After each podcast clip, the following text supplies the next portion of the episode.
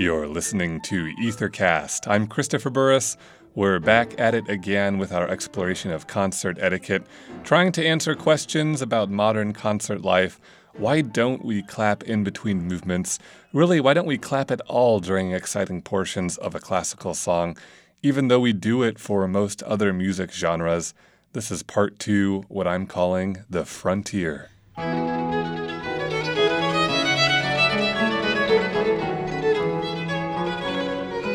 Last episode, we arrived at the creation of the concert through the Abendmusik performances in Germany. These were pretty stiff collar events. On this episode, we're discovering how audiences moved from that to the more rambunctious concert participation that Mozart described in his family letters, cheering during the virtuosic passages of his music and calling for encores of favorite movements from the concert.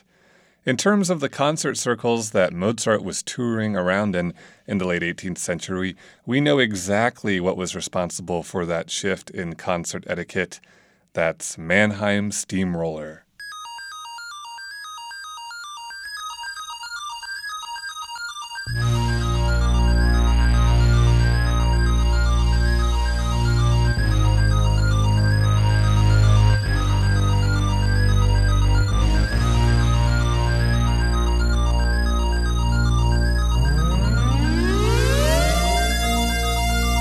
Obviously, I don't mean the electronic music group from the mid 70s, but I do mean what that group was named for the Mannheim Steamroller.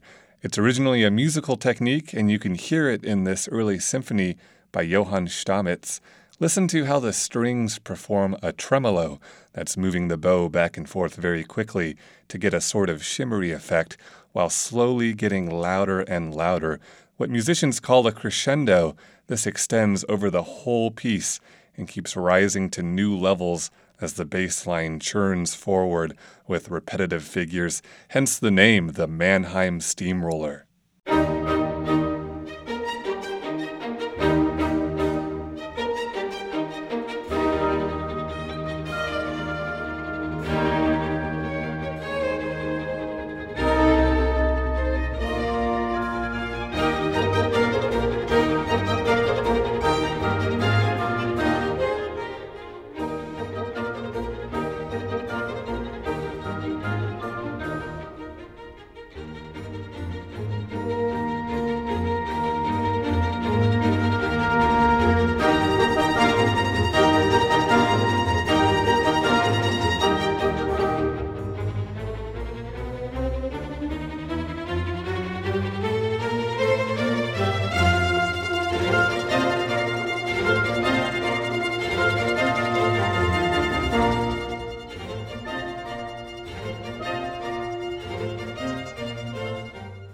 We're listening to an early symphony by Johann Stamitz, his third symphony.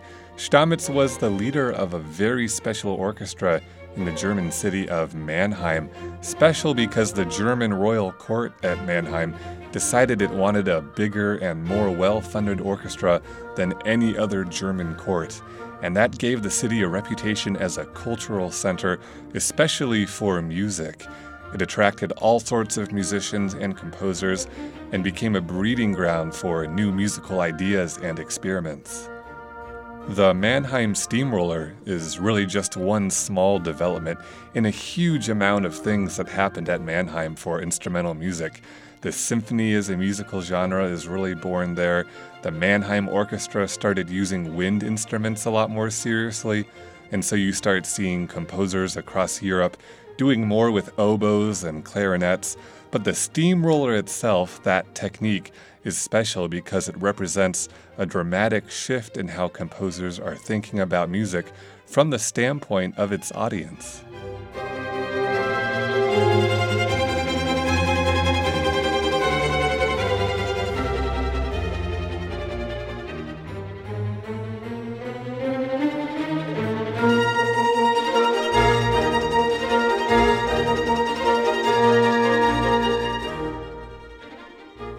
It's the birthplace of that all important phrase for many music genres today entertainment value. The Mannheim Steamroller was all about trying to get the audience charged up. It invited a mid song reaction, and that's exactly what it produced. Eyewitness accounts mention that the steamroller would cause members of the audience to spontaneously jump to their feet.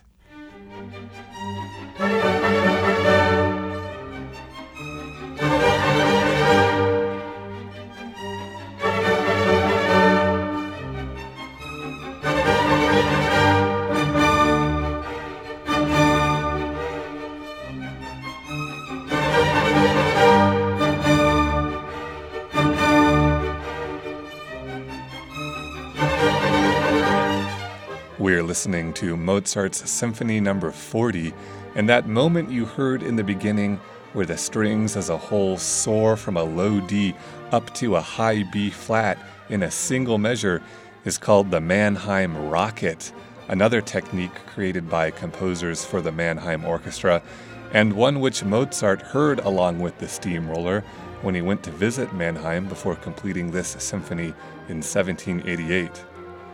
While Mozart was there, he saw how good the orchestra was, how much it amped up the audience, and had them participating spontaneously in the music, and he was sold.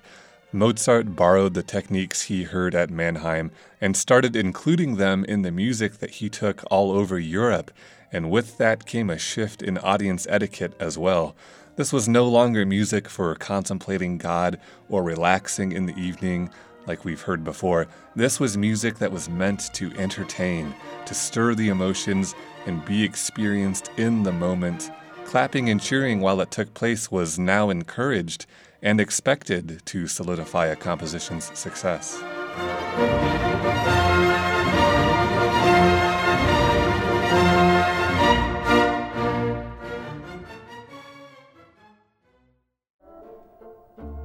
So we've seen how businessmen at the Abendmusik concerts were behind the first phase of concert etiquette, and composers at Mannheim were behind the second. What about the third phase that gets us to where we are today? Silence and concentration in the concert hall, not a peep until the music is over. Find out how it happens, that's next time on Ethercast. I'm Christopher Burris. Ethercast is a production of WFIU Public Radio for Indiana and a companion podcast to Ether Game, the classical music trivia quiz. Join me and host Mark Chilla Tuesday nights at 8 o'clock for Ether Game, and you might just win a prize. From the Ether Game Brain Trust, thanks for tuning in.